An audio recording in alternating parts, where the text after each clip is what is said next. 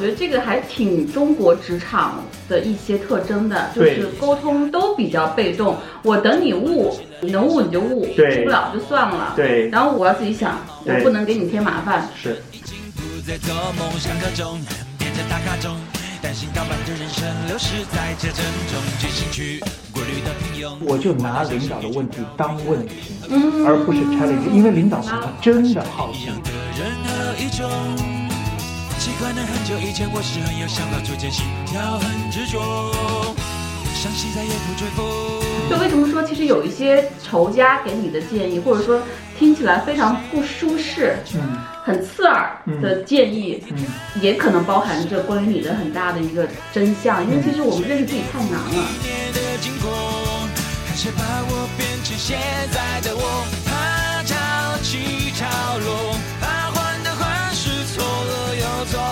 终于我的生命只剩生存，活着只会呼吸、吃饭、喝水的生活。Hello，大家好，欢迎来到深夜书店。深夜书店是由北京游心书店制作的一档播客栏目，旨在解决现代人的一些焦虑、迷茫和困惑。那么这一期节目呢，其实是我们三月份的时候为职场的金三银四招聘高峰期制作的一次视频版的直播。现在呢正值毕业季，同时也是暑期，也有很多朋友啊想让我们聊一聊关于职场的一些话题，所以我们也是特别把之前的这一次直播制作成了播客。希望给那些不管是初入职场还是在职场上有困惑、有迷茫的朋友带来一些实用的建议。接下来就是本期内容。今天就请来一位我的好朋友，老朋友，也是领英的品牌和市场总监比利黄黄雷。对，因为确实是跟比利还跟他团队是特别好的朋友，我们一直都互相支持啊。对，不过咱俩是不是第一次搭档？我在想，是是第一次。从来没有那个真正搭档过，都是神交神交已久，我帮你主持啊对。什么，而且免费，免。费主持，对对对。我我欠你很多。老费白嫖。对，对，但特别乐意，就是我今天在我们社群里面的时候，我特别特别喜欢聊职场的话题，因为确实是很多我的年轻同事就特别喜欢找我聊这些事情，然后我看到这个职场上那些年轻的，然后有进取心的，但是被辜负的头脑，那些在职场中挣扎的痛苦，就特别特别想。我这个圣母就嗯里面露出来，就特别想帮他们，嗯所以职场话题就特别愿意跟大家聊。职场的话题，我我有很多都特别感兴趣，比如说大公司病啊，比如说什么样老板特别变态啊。但是但是如果让我在所有所有职场的话题里面只选一个，我就会选今天这个话题，就是嗯关于职场建议的。为什么呢？是因为这个话题被很多人忽略了。嗯，今天这场是我这呕心沥血的这个 是对，就老阿姨的良心之作，特别想去分享的一条建议，就关于职场上怎么样寻求帮助的这个话题。那我们就先从职场建议到底意味着什么？著名的当代职场特别擅长寻求帮助的，就是一个特有魅力的这个人是乔布斯。他有一段访谈里面说到，他说，他说很多人没有发现他发现那些真理，是因为他们不去主动向人开口。他就是一个毫无心理压力。我觉得是因为乔布斯本身他其实同理心挺弱的，对他不在乎别人怎么想，他只想去找我要的东西。这也给他带来很大的好处，在于就是他想要帮助的时候，想要别人帮他完成他的目标的时候，就毫无顾忌的开口，嗯，然后也得到很多机会。他说我没有发现有任何人拒绝我，他们都帮助我，别人寻求帮助，他也会帮别人。所以其实职场上还有很多这样的好例子，但是我们更多看到大家不太去寻求建议或者思考那些建议。呃，Billy，我想先问你一个问题啊，嗯，你自己收到过的职场的最好或者最难忘或者说最奇葩的建议，嗯有吗？是什么？我这个问题问过很多人，很多人都想不起来，说我没有收过好建议，你有吗？我有。嗯，说说。呃，我这个建议可能真的是不走寻常路吧，哦就不是一个具体的建议，而是我以前一个，啊、我一直很仰视的一个老板，嗯我能够感受到他可能有千八百次看到我很多事情做的不对，想给我建议的时候都忍住了。哦，为什么？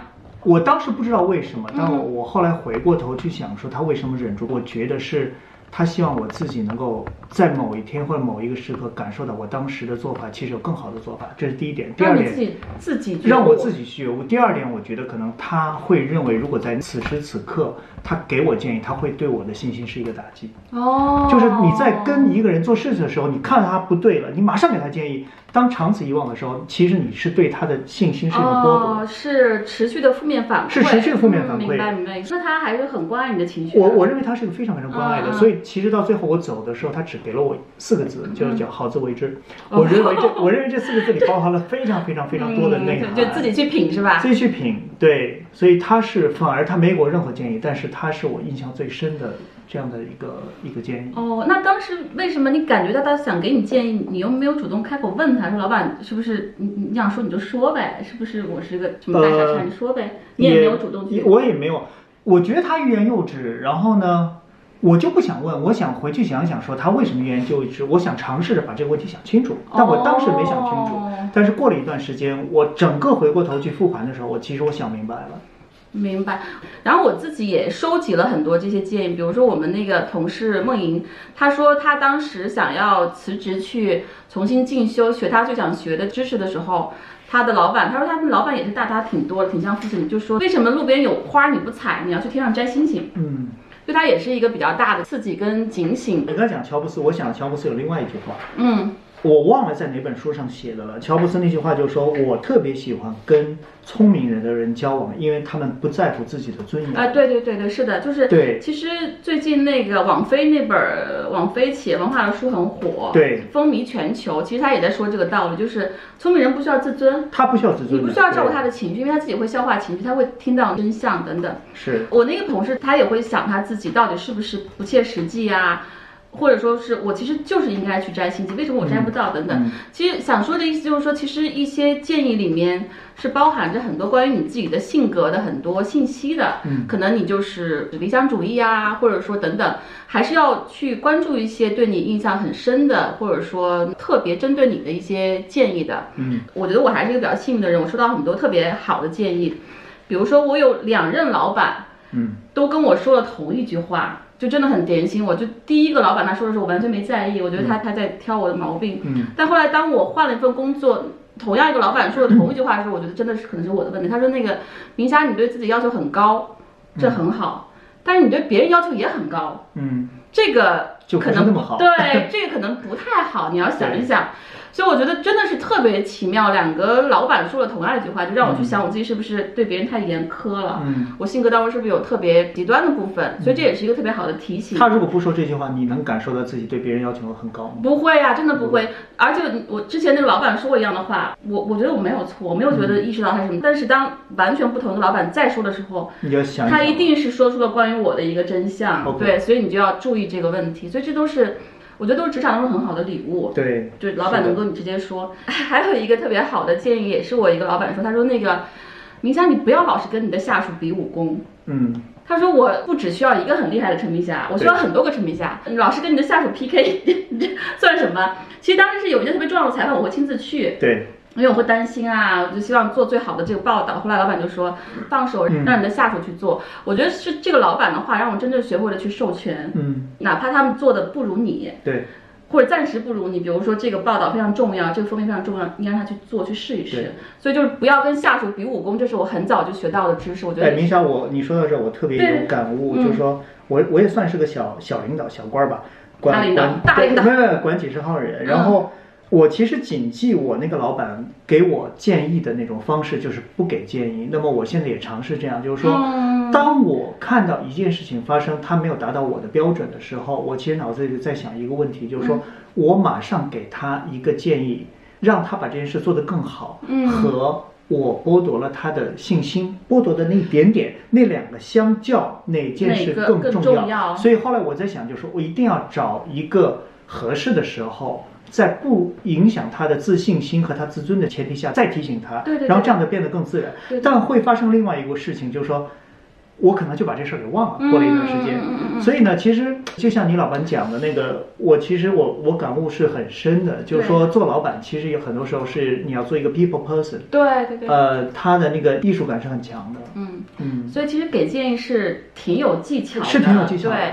对呃，太直接或者说太打击，未必是比较好的未必方式。是比较好的对方式我们待会儿稍后可以去谈给建议一些技巧，但确实是考虑下属在接受建议时候的那个感受。是特别重要的，老板当老板的能力，对。这个真的是我要崇拜一下我的前老板马化腾。嗯，我们在一起开会的时候，有一些这个同事的发言真的是，就分享真的又臭又长，嗯，连我都觉得你这太浪费老板时间了，你说啥呢？对。但是我觉得 Pony 一定会耐心听一阵，然后说、啊，你非常用功，你，OK，准备非常充分。嗯。但是咱们今天可能这个话题有点歪，我觉得老板大老板是非常非常在乎，，对，非常在乎员工感受的，受尽量不要打击他的信心。嗯所以这个确实是一个挺好的那个。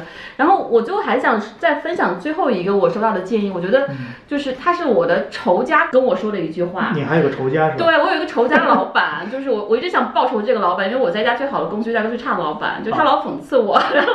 他其中讽刺我的一句话，我后来发现，其实你的仇家可以给你最好的建议。嗯他这句话我到现在都记得。他说：“那个米夏，我老觉得你想做一些特别伟大的事情，嗯但我们这又没什么伟大事情给你做。嗯 当时我就特别的郁闷、愤怒，而且觉得你在说什么意思。嗯但后来，呃就为什么说其实有一些仇家给你的建议，或者说听起来非常不舒适、嗯很刺耳的建议，嗯。也可能包含着关于你的很大的一个真相，因为嗯。其实我们认识自己太难了，一个特别高的标准或者目标去，有时候对于一些小事儿啊、细节不是很在乎，对，所以就会给我老板留下，你老是想做伟大的事情，这对些事情你你不在意，嗯。所以我觉得这也是对我一个特别好的提醒，对。你一定会有一个盲区，是吧？对我们需要彼此，我觉得你你说的这让我想起一句话，嗯也是我忘了哪本书。我看书挺多，但我都忘了，都 我就记了一些金句。可以那金句就是说，其实你一个人是没办法看到自己的，你只能从别人那里反弹，然后反弹的时候你才看到自己。，对，没错所以。需要有一个人给你一个反弹，无论是仇家也好，还是你的什么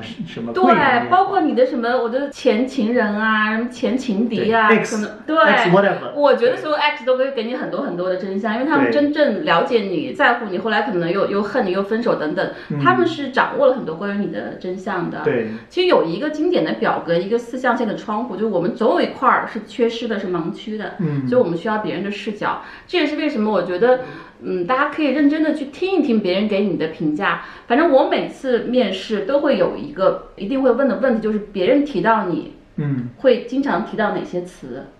哎，我也会问。对对对，其实它是一个一面镜子，可能不一定对，但一定是关于你的一部分真哎，相。我还会问另外一个，我答对一下你想。嗯嗯嗯，你看，我不知道这个是不是一个好的面试策略啊？嗯就是我有的时候我会问一个面试者，呃，如果在别人那个嘴里面嗯有三个词来提到你嗯是哪三个，你先写下来，哦然后你说你觉得你自己是个什么三对三个词对对对是，的然后你把这三个词做一个对比，你觉得哪三个词是更接近你的？嗯嗯嗯，呃，这样的话，也许你就从他那个对比中可以更好的感受到自己和认识到。对对，包括他是不是自省，是吧？自省对对对，他自己自我认知跟别人对他认知的一个契合度，这个也是那个蛮重要的。嗯，所以我们差不多分享了一些比较奇葩的建议。我我真的经常问别人，你有没有收到特别难忘的，或者奇葩的，或者特别帮助你的职场建议？嗯很多人想了半天，居然说没有。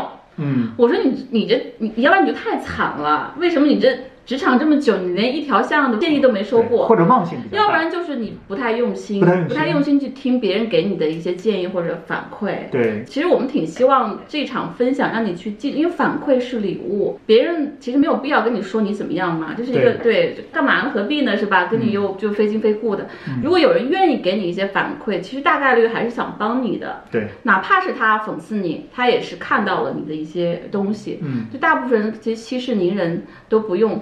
之前有一个人说，嗯呃，建议很难说，职场 PUA 倒是经历不少。老板经常说你还不够强大，还要修炼。这个是之前的朋友说的。这个我觉得不是什么建议吧，我我我特烦这种建议，这种建议嗯。虚头巴脑，对。而且不分时间、地点、场景，这种就有点像算命，就怎么对怎么对对对听都是的。对是的，嗯。我觉得其实好的建议一定是非常针对你自己的。你看，比如说说我老是对别人要求很高啊，嗯。或者说我老想做伟大的事情啊、嗯。我觉得老板一定说的是我，他只在我身上看到这些，就是好的建议还是有很强的针对性的，对。是吧？你别那个年轻人就要奋斗，对。就别听那些瞎扯的。对对对对，还是要非常非常有针对性。尼采不是说我们要凝视深渊嘛？其实自己是最大的深渊。如果别人提出一些非常针对你的建议，真的可以好好细品一品，哪怕你当时不同意或者没品出来什么东西，把这个时间拉长一点。明夏，我我问问你啊，嗯嗯嗯就是说，当你寻求建议的时候，嗯嗯你周围可能有很多寻求建议的对象嘛，对对对有老板，然后有大老板，然后有你朋友，然后有你的同事，你喜欢朝什么样的人寻求你的职场建议？哎，你这个问题特别特别好，是嗯其实我会觉得关于职场建议最重要的一个问题，就是找谁去寻求建议。嗯大家记住有几个雷区，嗯家人，然后亲密的人，很可能是最不合适的人。，OK，就比如说，我就分享我自己的例子，我当时在一份工作当中，跟我那个直属领导掐得很厉害，我们俩就有有一度是冷战。是那仇人吗？不是那个仇人，我那仇人我很快就把他。是我另外就我很喜欢那份工作，但是那个老板就我们两个没 chemistry，其实不是，我俩太激烈了，老是吵架，就是工作方式上有很大的这个冲突。然后当时我每天回家就跟我老公抱怨，嗯这啊就老板大傻逼啊什么的。嗯结果我老公说，那你就别干了，你就休息吧，就辞职吧。你老板就是他，他就陪我一起骂。对，我就发现就是。经常你的亲人就是你的脑残粉儿，嗯他不帮你，他只顺着你，他不帮你找到方向。后来那个那个我找另外一个导师，他就说明啥都是你的错，嗯我对你老婆一点都没错。嗯，我也觉得你老公没错，因为我看一篇文章，他们说其实当自己的老婆跟自己吐槽的时候，他不是在寻求建议，他就是想找一个听众。不是的，所以他就想找一个粉丝，啊他知道这一点，所以他也没打算给你建议。所以我觉得他是个情商很高的人。呃，真的吗？只为讨好是吧？对，但当时我很痛苦啊，就是我不想炒掉老板，我不想离开这份工作，我就是需要跟我的老板相处好。对但是他就说，那你就辞职哎，明吧。山，你有没有一个勇气？当你跟老板闹得特僵的时候，嗯你有没有这个勇气？你直接去找他，你说老板，我觉得咱俩有点僵，嗯，我想你给我一些建议，咱俩怎么才能闹得不僵？你觉得这是个好的方式吗？我觉得跟老公会这样，老板我不太那个什么，我觉得对要分。我觉得可能百分之九十九的中国人不会这么干，这这这种做法有点奇怪。但你觉得这样做有好处吗？我觉得要分的，真的要分的。就是我觉得西方他们擅长直接沟通，嗯他有很多人的性格很直接，但是在中国你一定要挑的。嗯很多人这样子他会非常不适，他不知道要怎么办。对，所以要看的，我觉得我也会看，因为我觉得因为跟老公之间你们建立的这样直接对骂呀、直接这什么的 这个方式，你可以说咱俩这个这个，但是老板是要挑的。比如说我们经理几个老板，可能有他就懵了，他说你这是啥意思啊？对他不知道你是什么含义。前后文他不对对对，所以我觉得我还是建议比较婉转的方式。大部分中国人会比较婉转。当你把自己的位置摆到一个求教，嗯我要解决问题的时候，其实并不是一定是示弱，可能因为我是记者出身，我会把这一切都变成问题。嗯这事儿怎么了？嗯我怎么了？你怎么了？嗯，当你都变成问题的时候，它就变成了一个寻找答案的过程我程。特别特别同意，可能就不完全是示对，弱了。我我知道，其实真正给建议的高手是通过问问题对给对对出建议对对是的就是那个建议其实不是从自己嘴里出来的，是你问了问题，然后那个人想明白说，哦，原来应该是这样，他就收到这个 advice。嗯我有一个小想法，就是说，当你不知道该找谁寻求建议的时候，找老板寻求建议。呃，因为其实这句话是 Elon Musk 讲的。哦，真的。他讲什么呢？他说我永远处理的都是最难的问题，因为什么？因为简单的问题在比较 junior 的同学做了，然后呢，难的问题他的老板做了，最后他说到我这，他用了一个词叫 distill，distill 在英文里叫蒸馏。对对对也就是说，他最难的问题就蒸馏到我这儿了，对。也就是当你长经年累月都处理的是最难的问题的时候，你思考问题的深度和这种广度其实是很强的。那么这样的人，他看问题就很透。我所以我的一个建议就是，如果你想寻求建议，就找老板去寻求建议。但是，但是我要反驳一下 Billy，就是、嗯你举了 Elon Musk 太极端了，嗯这么好的通透的这个嗯牛逼老板是很少的。嗯我真的试过跟很多老板寻求建议，不大好，我觉得可能有一个原因是他们不 care 你。我们先太太扎心了。对我我我觉得，我觉得我们先有一个假定，就是说老板，我们假定他的能力就比下面的同学强，我们先大概率先这样认为。那么老板处理的问题就比下面的同学处理的问题要难一些。嗯嗯嗯，所以呢，我觉得就是说，如果你发现他给你的建议没啥大不了，也挺 SB 的，可能是因为他不 care 你，他根本脑子就没想到。我我觉得这个我同意，就他在想其他层面的事情，比如说我在工作当中遇到一些比较大的焦虑或郁闷的时候，我去找我的老板，然后他给我的反馈说：“明霞，正能量一点儿，对，正能量一点儿。他没用心。”对对，我说得他没用心。那好吧，我就知道这个求助是失败的，是无效了，那就算了，我我一定要解决我的问题。那可能跟他沟通就是一个无效的，我试了好几次。嗯其实我挺乐意跟直接老板去，因为大部分是工作嘛。对，但是我觉得还是尽量找到有效的建议吧。直接老板是第一道，但是如果说不能帮你解决问题，那迅速换去求助于。我特别幸运有特别好的一个 mentor，他嗯。就是我职场当中认识的一个人，他并不是我的这个工作当中的这个老板。OK，或者说同事，他就是会特别细的追问我老板相处的细节，嗯。工作内容的细节，嗯。然后会给我特别具体跟严苛的建议，大部分都在批评我。嗯他的观点就是说，你先改，嗯你先调整你的做法，嗯然后他也会改，他改了之后你再来看。嗯我后来真的按他的方式跟我那个老板相处特别好。OK，但我那 mentor 就说明霞，我一定要让你实现跟你老板无条件的信任。嗯他说你给我半年时间，如果半年时间如果你做不到，嗯你就辞职。嗯所以我觉得我自己因为有特别好的一个经验，就想跟大家说，就是你要懂得怎么样去找对的人去寻找建议。对，但找到对的人这件事本身也不容易。对对对，对吧你刚刚说找谁，我觉得就除了说这个可能老公是脑残粉不适合之外，其实我觉得首先你要找，就是刚才丽丽说，你要他在乎你，他关心你的发展，嗯然后他关心你的工作状态，这种人是第一个可以去选择的。我特别同意对对，要不然其实他也很难给你特别真心的、有价值的其建议。实职场上高手如云，但是如果他不在乎你，他的心思不在你这儿，他对你其实的成长可能就没什么太对对对，是的，嗯所以我老在说这个，大家不用去刷那么多马云说什么呀，这王鑫说什么，他真的一点儿都不在乎你。他说这话不是对你说的，而且他也不在乎这个话对你的影响，嗯。或者说你你让他的建议做了之后会发生什么事情，嗯。你一定要去找那些哪怕是隔壁部门的同事，嗯或者说是外部的一个你的客户，嗯。或者说是你一个商务会议上认识的人。我那个 mentor 就是我们就在一个商务会议上认识的，我们有共同的朋友，就聊了几句，后来就比较契合，所以他后来一直在帮我。他他咨询费很贵的。哦，免费帮你。对对对，我后来问他，我就你这么贵，怎么会免费帮我？他说因为你听话呀，他说你特别勇敢，我说的你都这么做，然后去测试，他很有成就感。嗯，他说他也辅导很多高管，有有很多公司买他们的服务对。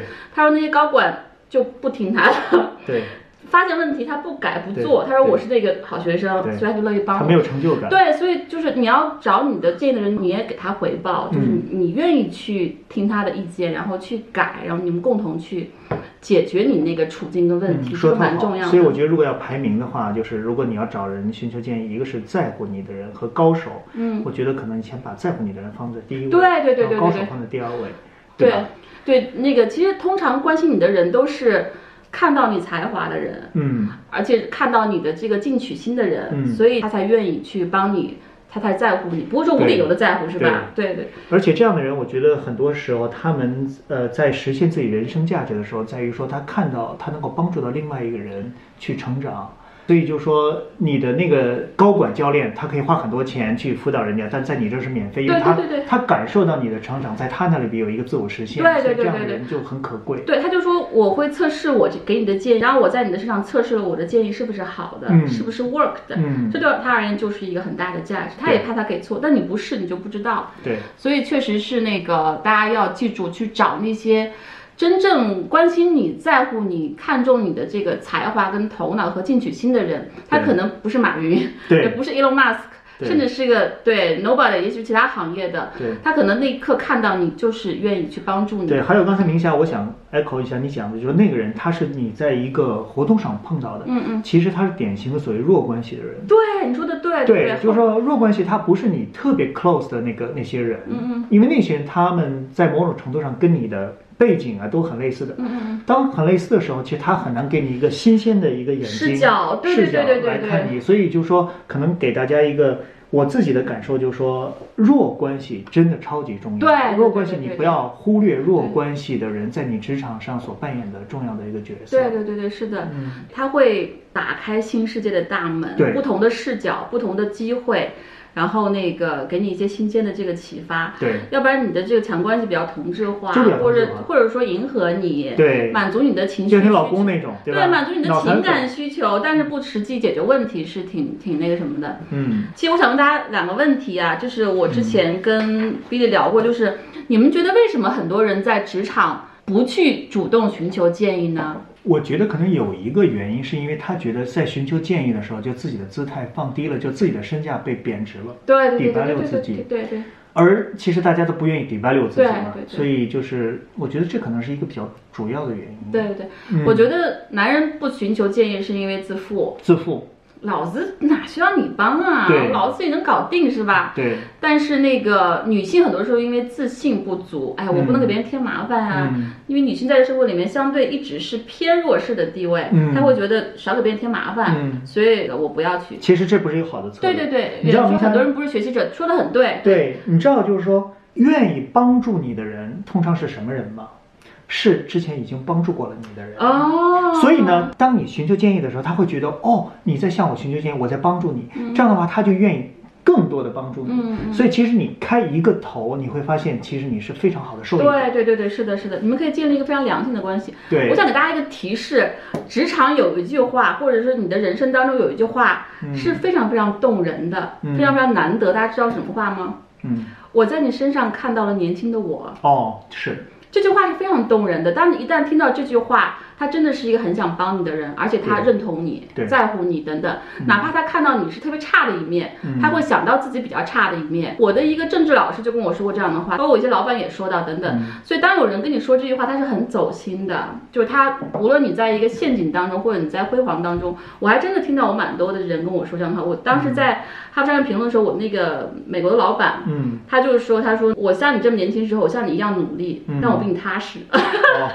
对他其实给我一个 advice，但是我觉得，嗯，他他很会提建议是吧？嗯，说的很好。对，他说他说明霞，我像年轻时候，我像你这么大的时候，嗯我像你一样努力，但我比你踏实。嗯，其实我真的觉得我很幸运哦，他又给了。你的建议，又没伤害你。对对对对，是的对，所以我觉得大家要要留意这个信号，一旦有这样的人跟你说话，你要用心一点。对对对，他是真的想帮你，而且很大概率你们可以有一个特别好的长期的互惠、互相支持的关系。所以那个不管是男性还是女性，刚才袁也说，就是你要成为一个学习者。再一个，我觉得尤其是当你在职场有目标。有这个雄心壮志，嗯就要懂得去寻求帮助和支持。很多人都会向你敞开大门的。嗯，乔布斯说他没有被拒绝过，可能也因为他确实挺有魅力的。他有魅力，他会问问，对对对对，是的。对。但是你可以试一试，哪怕我们会遭遇很多这个拒绝，很多嗯闭门羹，或者说挂掉电电话，嗯但你都值得去向你在乎的人，对。然后你你想要成为的人，或者说你信赖的人去寻求建议。对，我在想，就是说，其实当你说有一个特别大的雄心壮志，就是你想摘星星的时候，其实我觉得那些高手，他可能不在乎你最后那个星星是否摘下来了，嗯嗯他可能想看你整个摘摘星星的那个过程，嗯嗯嗯，他在那个过程里面，也许可以指点你或者指导你。你你的收益就会非常非常高，对对所以我觉得自己也是，你真的不要在意说你是否 achieve 了一个特别高的一个自我实现。对对，没错。嗯那个，我想再问大家一个问题啊，就是你们在职场当中遇到很大的困难、困境跟困惑的时候，会怎么办？会主动寻求建议吗？嗯，因为。因为我在那个腾讯时候，我是那个面试委员会的委员，我要帮其他部门的人也要面试他们哦的这个员工。我我经常问这个问题，嗯基本上没有人说我会，他都是说啊，我会自己解决啊，我自己想办法啊，就不要不要。只有一个男生，那男生蛮优秀，他说我会找我的前领导去，因为他对我特别好，然后我特别信赖他，然后他也比较在乎我的发展，嗯。所以我遇到困难我会去找他求助，基本上也只找过一次，就是我我真的是撑不住了，然后嗯。其他人都说没有，不会等等，所以我发现真的是在职场当中真正主动寻求，尤其在困境当中寻求建议、主动寻求帮助，是很多人都不会做的一个行为。是的，这也是乔布斯说，你这样子你就看不到很多真理，你也没有发现很多人真的很愿意帮你，对是吧？对，你也你也少了给别人一个机会。被批评时，首先要感谢对方，而不是反驳一位前辈的建议。哦，嗯，这个建议特别好。对对对，这就是其实想想，这就印证刚才乔布斯那句话，就是说他愿意跟聪明人，因为聪明人不在乎自尊，他只在乎说，当你给我一个负面反馈的时候，我是一个强烈的好奇，我想知道你的反馈背后的原因是什么。对对对，因为当你用这种开放的心态去看待这个世界的时候，你就会一直的成长，嗯你不是一个 defend 的。对对对所以就这做这点很难，就是你真的把自己自尊放下了。对对对，嗯。你看这个朋友说，但是很多职场建议会牵扯办公室人际关系，寻求艰难，这个说的特别对，因为其实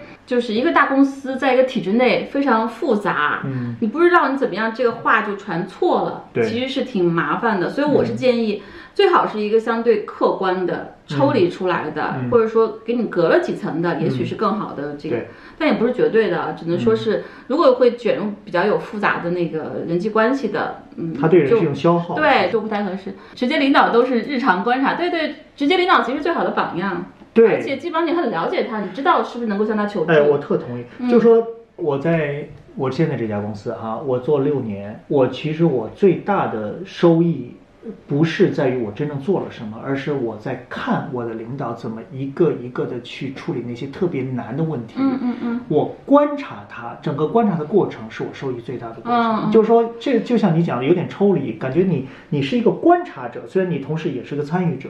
因为当你深度参与的时候，你可能就很痛苦，有的时候。对对对。对但你稍微抽离一点，就是说我要看待这件事情最后如何 end up，这这件事情最后如何结束。对对对。那么你在整个观察的过程中的收益是特别高。对，所以我们说的言传身教，嗯榜样的力量是最大的，比说教、给建议、讲道理、摆事实都要有用。对就你怎么做的是最容易。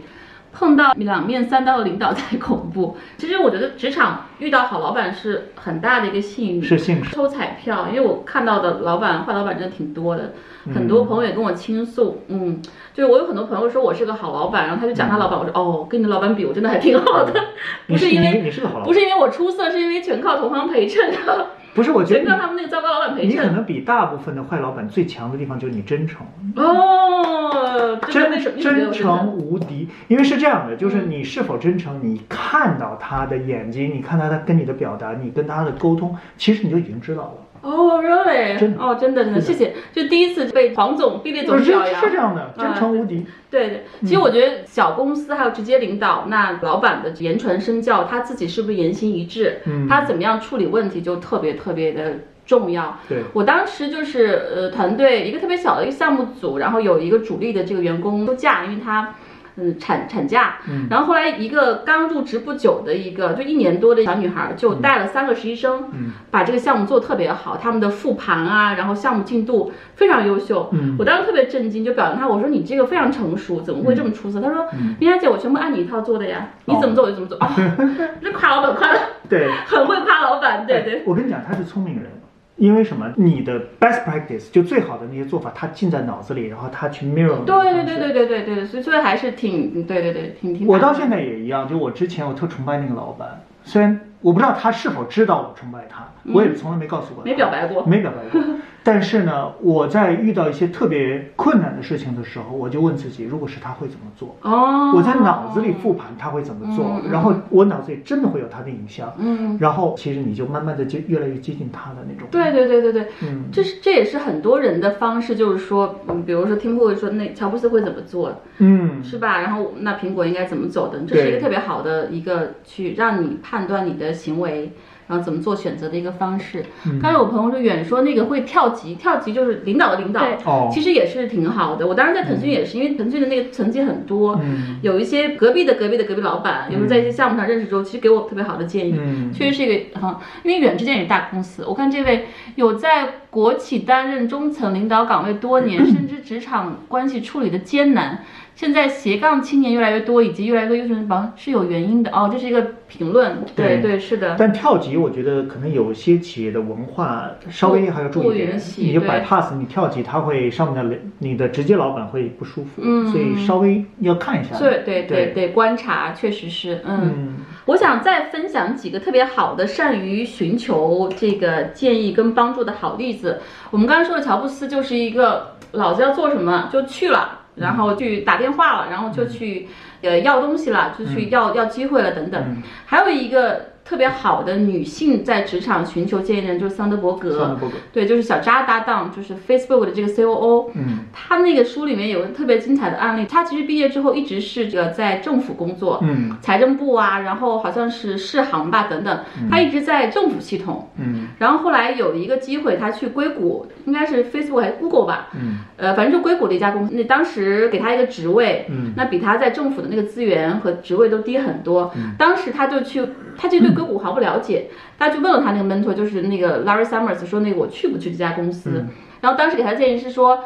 如果你有机会登上一艘火箭，不别要对对，不要问仓位，对对等等，这是一个特别特别好的建议。同意。对，而且他其实，你看桑德伯格就是确实一个情商很高的人，是他在不同的困境当中、不同的阶段都特别擅长，因为他最后不是等于他那个老公去世嘛，对他，后来跟这个 Adam Grant 那个 Option B，、他也是寻求帮助，我怎么样在这个特别大的一个意外的逆境当中重新恢复他也非常善于，对对对对，所以我觉得这个都是真的，这个职场赢家。都懂得主动的去寻求建议、寻求帮助，而且他会用自己的表现来回报这些人。是我有一个观察，对，明天我有观察，就是说，你看我们招很多实习生哈，嗯嗯，就是很多实习生最后几年以后会发展的特好。我们有时候就想，就是说什么样的实习生，他有哪些表象能够注定说他以后的发展会比较好？嗯，我发现有一个规律，就是说，凡是主动跟你打招呼的实习生，哦，真的，走路不贴边儿的，就是说你知道吗？比如说是会有人走路贴边儿是吗？有啊，哦，真的啊，就是你看我，我在一个走廊，在一个走廊里面，你是横着走，在在一个走廊里面，然后我走过去一个实习生，因为我们级别差还蛮大的，嗯。所以其实很多实习生他是贴着边上，眼睛不看哦。你，因为他不知道跟你说什么，对对对他觉得你有点高，对对对，但是凡是不在乎的，他上来就会叫你的，跟你打招呼的这样的人，他以后的发展其实比较好的概率是比较大的。哦，哎，那我应该发展很好吧？嗯你发展就我就很好啊。不怵。对。啊我在那个达沃斯上有一次碰到梁景松，哦，然后一堆记者围着他，就是嗯。又照相又什么，然后我在隔着很远喊他，我说梁景松先生，我跟你太太同名，是吗？他说哦，他就扒开人群来跟我握手说啊你好你好你好，我太太比我有名，我说啊我姓程，你太太姓福，那他就是 特别特别有意思，对。对其实我我不怵这些，然后其他记者都很羡慕我啊，你你因为叫陈明霞跟伏明霞同名，你就可以这个你这很好，一下被他记住了。对，特别有意思。还有一次嗯。也是达沃斯吧还是什么活动，遇到呃朱云来，啊，就朱镕基的儿子，他真的就是很帅，很有风度。是。他下电梯，我上电梯，嗯。他也不认识我，说哎朱总你好，他说哦你好你好你好。他以为你们是老相识，然后他自己忘掉了。对，然后我旁边那个啊，就是就就还好像以为我们认识，不认识。还有一次我在机场遇到刘强东，我也就打招呼，没人理他，啊我就跟他打招呼，他他你要强东，哎，我我 特别逗。其实真的是，就是其实有人跟你热情的 say hi 是挺好的一件事情，是的不用害怕，不用害怕，哪怕级别差很多，所以我应该发展挺好的吧你？发展就很好。但现在怎么还这样子呀？呃，这样怎么不好吗？你不是很欣赏现在这个阶段的自己吗，希？望希望更好吧，对对，嗯开玩笑。这有一个特别好玩的例子，董事长见员工贴边走，后来被抓，对，但是但是被抓住小辫子但是心里，有鬼吧？心里有鬼。对对对对，特别逗对，。所以别贴边儿。对，对，你看我们都是这个心里没鬼的，正大光明的，对，是的，特别好玩。嗯，这个是一个特别好，就还是要坦荡、坦荡勇敢、直接一些，主动一些。对，就是我觉得我这么大年纪有一个特别大的这个收获，也是我老跟一萌说的，就是要主动。嗯就年轻时候，你觉得一切都可以有机会，嗯，所以反倒会等，会被动。比如说，哎，等个好男人来来娶我啊，对，等一份好工作找到我啊，嗯等一个好老板赏识我啊。嗯，等到我年纪大了之后，我想，凭什么呀？对，凭什么这一切都被你准备好给你？嗯有那么多优秀的人，那么多这个年轻貌美、柔情似水的人，为什么就给你这一切？嗯，所以你想要的，你要自己去争取。说的特别好比。如说好的工嗯作，然后好的生活状态，一个好的老板，一个好的机会，要自己去争取。哎，对你，像，我记得有一句话，这句话我想分享给大家。嗯，他就说，年轻人和老人最大的差别是什么？岁数你知道吗？不知道岁数。不对，他说年轻人有的是未来无限的可能，嗯而老人呢有财富和智慧。嗯，但是嗯财富和智慧是拿无限的可能去换换来的但是这个换不是一定能换来的，嗯，你知道吗？有很多老人其实到最后没智慧你。说的对，你说的对，对那么，所以呢，就是说，当你年轻的时候，一定要去努力打拼一下。就这话可能不鸡汤啊，听着有点鸡汤，但是呢，就是说，当你年纪大的时候，你你的无限的可能换回来的东西是什么？你有没有往过这一生？其实这个事情还是蛮重要的对。我特别特别认同这个话，确实是我看过这样的例子。嗯我们当时有同事已经年龄非常大了，我觉得比我还要大，是我的下属。嗯他在邮件当中沟通犯了一些错误，我觉得特别特别可笑，特别幼稚。就蛮低级的。对，这是你在刚入职场之后就应该解决的问题，比如说你不要在外部的客户面前去埋怨你的同事，对吧？对。这是一个特别简单的道理，对，他会会犯这样错误，特别诧异，你已经四十多了，嗯。然后你在职场这么长时间，怎么会犯这种特别幼稚的这个错误，嗯非常不成熟？这意味他的职场其实是严重打折扣的，对对对，特别可惜，没有自。省，没有反省。对，对我也跟我们书店的年轻人说，你们早一点犯错，然后早一点去改正，几年之后差距会非常大。是的你不能让自己这个职场去去浪费我。特别同意。大家都花了时间，嗯但是几年之后可能在完全不同的位置。所以我见过呢，就是有特别特别厉害的年轻人，他的成长效率特高，对他那个斜率是那样的。对对对对对。我也见过到最后特别庸庸碌碌的老头。对对对对对嗯，对，其实我到后来就是管比我年龄大一些或者大好几岁的这个男性，嗯其实是很别扭的。我也不是是非要管你，对吧？对。但是他就会觉得，哟，一个比我年轻的这个女性还管我，其实一开始都会有一些别扭。对我有一个这个同事还直接去跟另外同事说，哎，又来一个更年期的女人管我。只因为我是一个这样年龄的女性，就天然被他不爽。嗯嗯但你花点时间之后，你会发现，首先，呃，我可以赢得他，我可以帮他工作做得更好。是其次，他会发现他应该早一点学会一些好的职场的这个道理，比如说你要做好项目啊。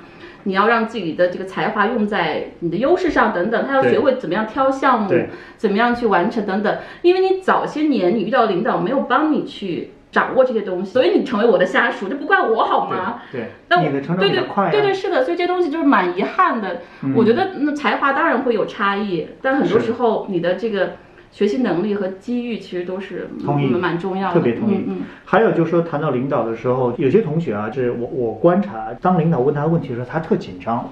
嗯，他为什么紧张呢？其实就是一个，他认为领导在 challenge 他。哦，但实际上呢，领导就是在问问他问题。对对对对所以我我在想，就是说，可能我年轻时候也是这样的，尤其当众大领导问问题的时候，我如果今天会想，对，或者他他就没时间，他没时间 challenge 你，对对对，他就是想得到答案，他真的想知道你怎么想的。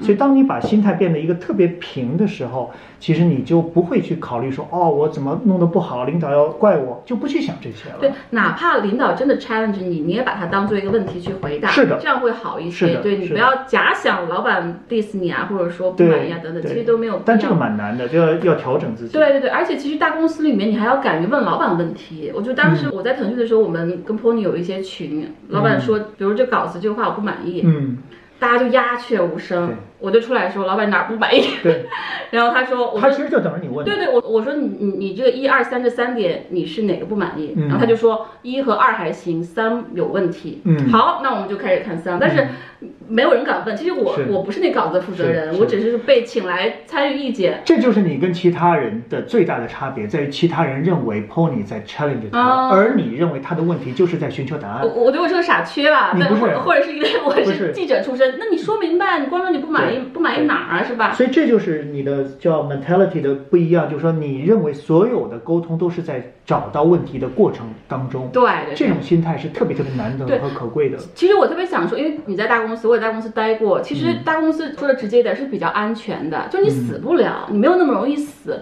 但我发现，反倒大部分人很害怕。对我走的时候就跟我的团队说：“我说你们其实想死挺难的，对，腾讯这个状态是吧？而且工作等等，所以你是可以去试错的，你可以去创新的，嗯你既有资源，而你错了之后大概率。”你改错是吧？你你不会有生命危险的。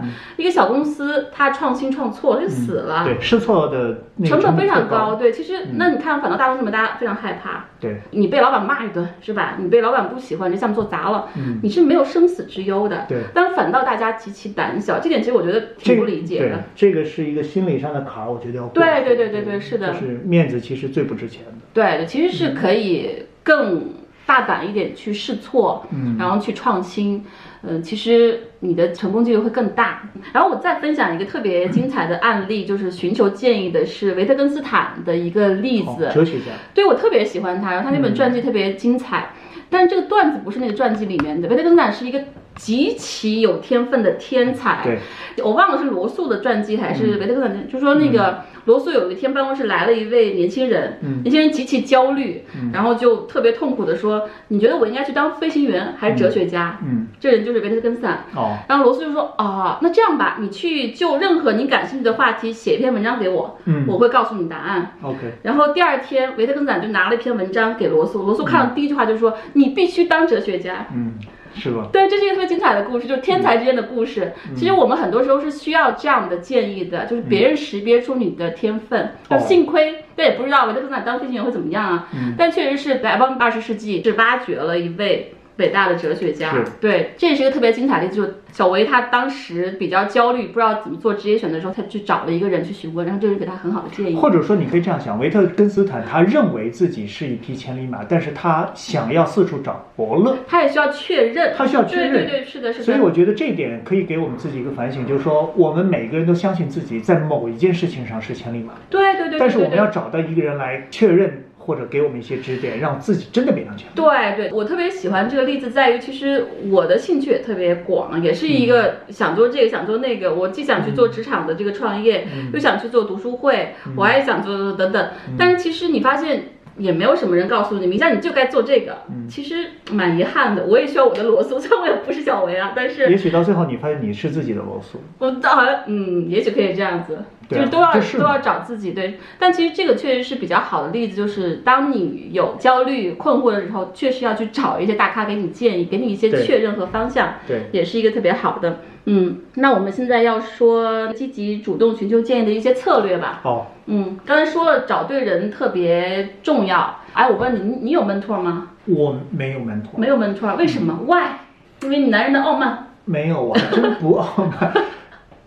我觉得不是不是，我是这样的，我没有一个人是我的 mentor，但我比较擅长从生活中学习。我觉得整个生活都可以是我的 mentor。我是一个特别勤于思考和反省的人。嗯嗯嗯。对，所以你不需要一个专门的 mentor。我可能不需要一个专门的一个个人来做我的 mentor。嗯，我觉得其实这个东西，我要直接说啊，其实每个人都需要。对，我知道。但是你是不是真的能够有这个缘分找到是很难的，所以这也是我自己比较得意的一个故事，就我可以分享一下我是怎么找到我的 mentor。我刚才已经说了一点点，嗯。我当时跟我老板闹得很僵，我就准备辞职的时候，嗯。我就请了一个年假休息一周，嗯。然后我的 mentor 在上海，我们当时刚好全家人准备从上海去坐游轮去出去玩，嗯。然后我当时就很奇妙的，我就跟他打电话，我说能不能约你吃个早餐？嗯。我有点困惑，想问你。嗯。其实我跟他就当时就见过两三面，嗯。然后我就跟他说，我说我要辞职。他说哦，你为什么？我觉得你很喜欢你的工作，为什么要辞职？我就跟他讲，然后后来他就变成我的门，他说你不要先不要辞职，嗯。我觉得你不该辞职，你给我半年时间。嗯。我们后来就成为起码有七年的一个门托的关系了。，OK，后来老板是说，明霞只要有困难就找我，他已经很久没找我了。啊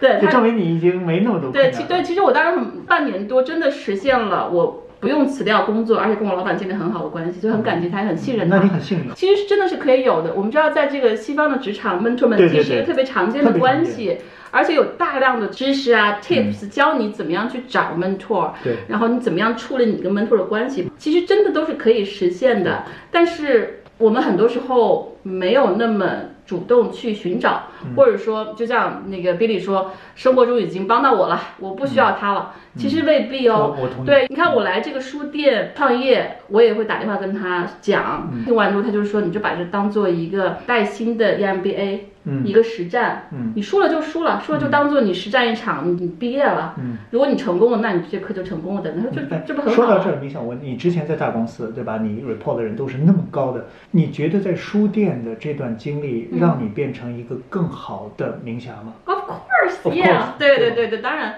我我这个是为什么？就是大公司里面你承担的其实无论如何都是有限的，嗯，因为有大老板去承担最多，嗯。还有二老板，还有三老板，在这是要落到你在这儿是你要承担所有的。其实他逼你一定要做嗯。压力测试，嗯。就你你每一个决定，尤其是重要决定都要你做，嗯。然后你一定要去提升你的决策力，嗯。你要负担负最后的责任。对，这个时候其实就是一个压力测试，嗯。而且是一个很极限的压力测试，嗯那就把你的潜力逼出对，来。这就是个巨大的成长。你你每天都在做极端的压力测试，嗯，你如果没有被压垮，对你就在成长。对，我到现在还没死，没有杀死你的，对，我的店没破产，我人也没死，那就证明我才成长蛮多的。大公司里面更多是你的责任是分散的，嗯你其实真的承担一点点一部分，哪怕很大，也只是这个大公司里面的一部分。嗯大家还是要清醒一点的，不要觉得自己特别特别了不起。对你真的是承担一部分，但是在一个很小的事情上，哪怕你是就是很小，你要负全责。对，对，我觉得其实大公司里面是协作嘛，每个人都是 part of the big thing，是吧？对但一个小公司里面，它 thing 没有那么大，是但是每个人他是不可或缺的，缺一块儿，这个事情就不成立了，所以还是会会很不一样的，看你喜欢哪一块。但你想，我我有的时候我问自己，就是嗯说、我什么事情该做，什么事不该做，或什么事情有意义，什么事没意义，我给自己一个答案。我不知道你是否同意。嗯嗯我这个答案就是说，今天我做的事情，十年以后我愿不愿意拿出来吹牛逼？哦，很好啊。如果我愿意，我就去做；如果不愿意，我可能要选择找一个我愿意的。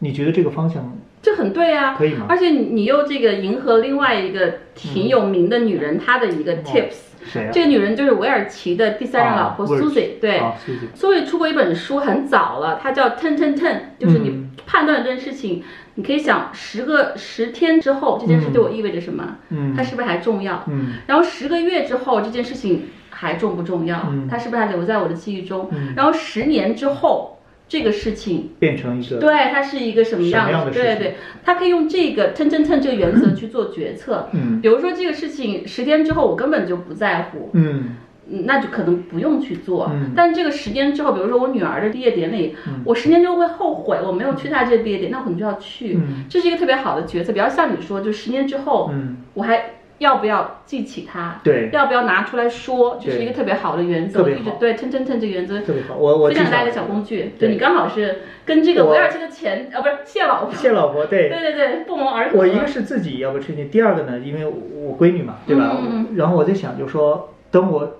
老了，我这件事能不能拿出来跟他吹牛逼，哎让他觉得我是一个这个爸爸是一个我 admire 的。哎，真的，我我真的遇到很多这个中年大叔都说过同样的话，就是我现在只想做那些能让我孩子觉得自豪的事情对在做。我真的听到好几个这个我我就这么想。对，好几个这个爸爸这样说，这个特别好的嗯这个标准。其实我从腾讯离开的时候，当时我就问我先生，我说：“你说我这个决定是不是十年之后会想是一个最糟的决定？”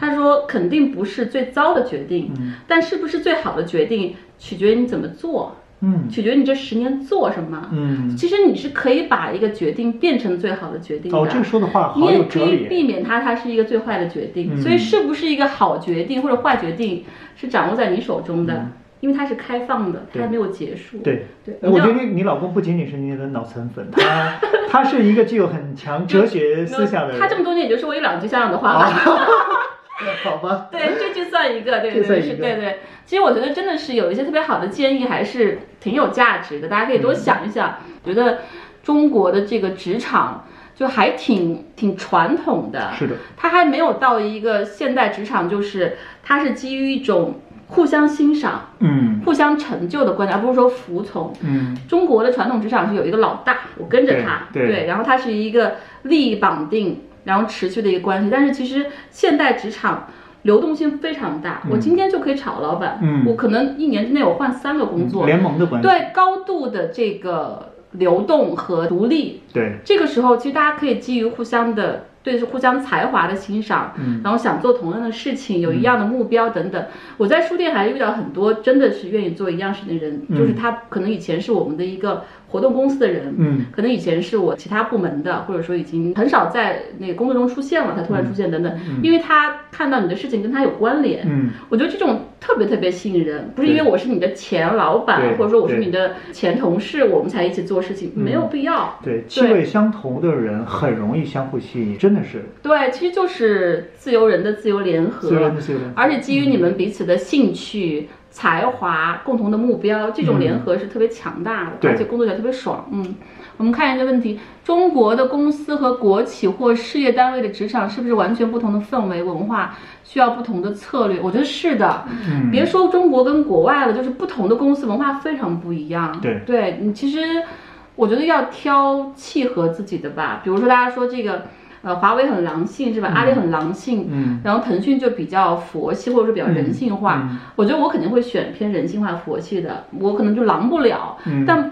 不代表狼性公司不成功，它非常成功，它也是很好的文化，它是一种战关键斗的文化你你更。适合哪个？对对对对对是，而且那佛系的人性公司也很成功。对。你要找到契合你的一些价值观跟文化，有些就是要杀杀杀的哎。，我我其实在这点我有一个想法，就是说，有人问我说这家公司是不是适合我，嗯嗯，我的判断就一个标准，就是这家公司能否让我更贴近自己，就是哦我是否真的是自己，你说得很而不需要 pretend 是另外一个人。对对对，你说的很对。因为这种状态你是最舒服的对对对，是的对。对。其实之前 HBR 就我之前的一家公司有一篇很著名的文章，它叫做我们当时翻译它，那叫做天堂办公室。嗯就什么是天堂办公室？它是有一套量表的，有个测试题，有很多题。嗯其实最核心的一个问题就是说，你在这家公司能不能做自己？嗯，你越是真实的自己，这是越接近你天堂办公室的那个模样。对这就是那个比利刚才说的那个 point。嗯一旦让你要变成另外一样，比如说你不爱喝酒，对，你不爱应酬，逼着自己要。但你非得去做那个才能够在办公室融入团队，就挺糟糕。对，有的人是喜欢独立工作，或者是怎么的，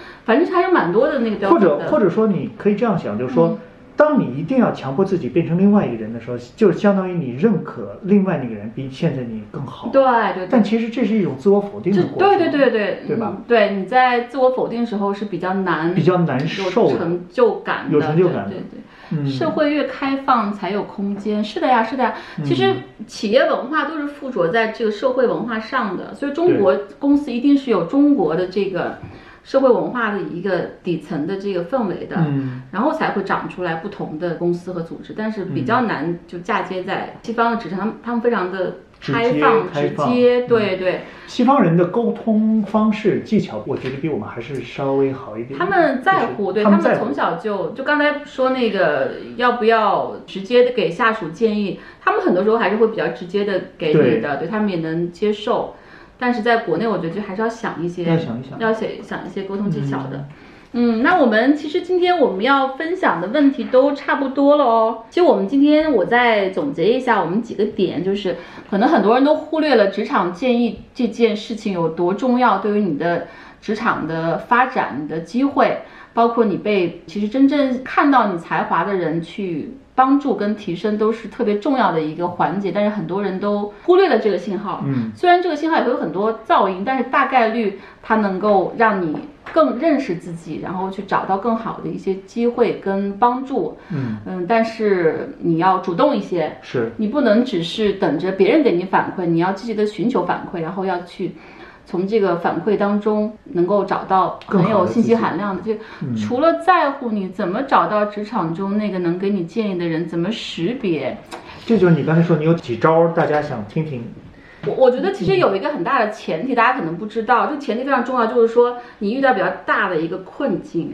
很多人我觉得 Billy 没找，可能因为他没有很大的困境。我当时不是有那个困境在，可能我也不会逼到那个对对对，是的，我当时真的是特别特别喜欢我的工作，嗯。我其实不想离开那个工作，但我跟老板就已经开始冷战了，我我束手无策，极其痛苦，就是我要不然走，要不然留。嗯所以我当时是必须要做一个选择。当你有一个极端困境、极端场景的时候，比较容易 push 你去走一寻求步。外部的支持。对对对，这是就是第一步。所以说，我觉得很多人说我能不能找到，如果说你不是一个特别艰难的处境，没有迷茫跟困境，我觉得大概率很多人会忽略这个信哎号，。你说的我年轻的时候遇到过，但是我没找 mentor，我去找了个算命的。啊，这也行。啊真的，因为因为人家告诉我说那个人特准，我真的去找他，然后他把我的那个什么生辰八字啊什么都弄完了，他给了我一些建议。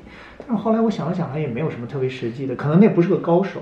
嗯，就是说，我就想讲，你刚才就就当你逼到一个份儿上的时候，你只能从外部去寻求答案和一种解脱。但是你就很幸运，你找到 mentor，我就没找到。，你说的对。其实后来我还有一些是就是临时 mentor，就比如说这个嗯 mentor 是因为他花了一个很长的时间辅导我怎么样重新跟我的老板建立关系。嗯，但是其实我还在一些困境当中，无意中会跟人聊起来，结果那个人就像像神仙一样，嗯然后给我很多很好的对，生活中有的时候真的会出对对，现这样的人。你你会觉得哇，这是神仙来了帮我的。一个我其实去年也遇到一个比较大的一个困境，是我跟我的投资人之间，我们有一些很大的分歧。嗯然后后来我遇到一个人之后，就跟他聊起来，嗯我说我这个不知道怎么办，我现在可能挺僵的，但是我、我想把这事情做下去。嗯然后他就跟我讲了一些建议，我觉得哇，这个特别特别厉害，嗯我说特别谢谢您啊。然后后来就是挂了电话之后，过了半小时，他又追过来一个电话，嗯他说我又想想你这个事情，你还可以这样做。嗯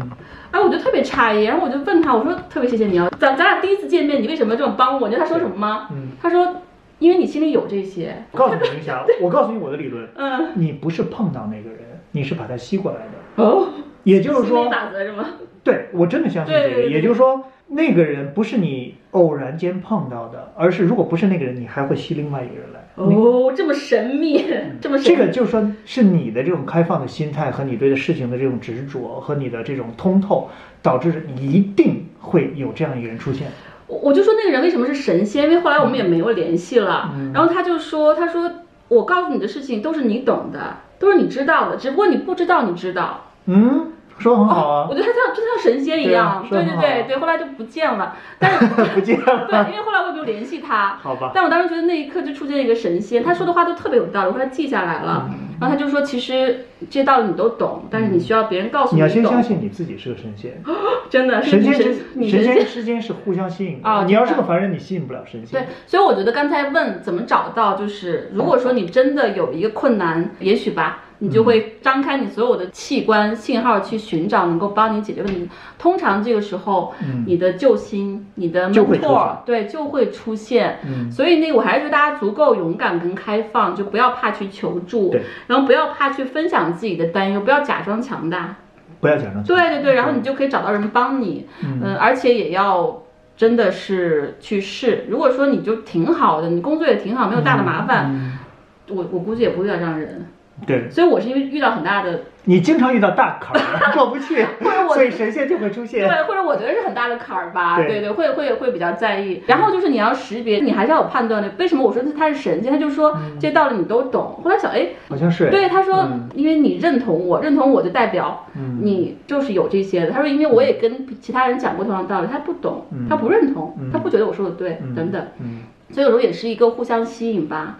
我那个 mentor 他也是说，他说你愿意尝试我的方法吗？嗯我说那反正试试呗，没有什么损失，别人愿意免费帮你，但你还是要判断一下，肯定是正当手段是吧？然后目标明确正义，你才能去试，你不其实我能瞎其实我在想，那个神仙他从你身上得到的这种自我实现的满足感，可能大于你从他身上得到哦的这些的外哦，真的，其实他是要感谢你的，我我真的是这样想。哦，真的。嗯。后来老回想他给我的建议特别特别好，嗯，老想去谢他，就觉得都 disappear，我他的电话我都找不到。就你赋予了他一段人生意义，哦，所以他要感谢你，当然你要感谢他。对对对，我当然是很谢他，所以我一直觉得我还是真的，为什么这个话题是我这个职场当中最想分享的话题？就我真的觉得我我特别幸运，嗯遇到很多帮我的人，所以我愿意大家去开放一点去，因为我相比很多人就是很普通，没有出色到那个样子，我又不是下一个马云。你的心态就特开放。但是我肯定不是下一个马云，不是下一个王兴，但是你也可以拥有同样的这个支持和帮助，对，所以大家要。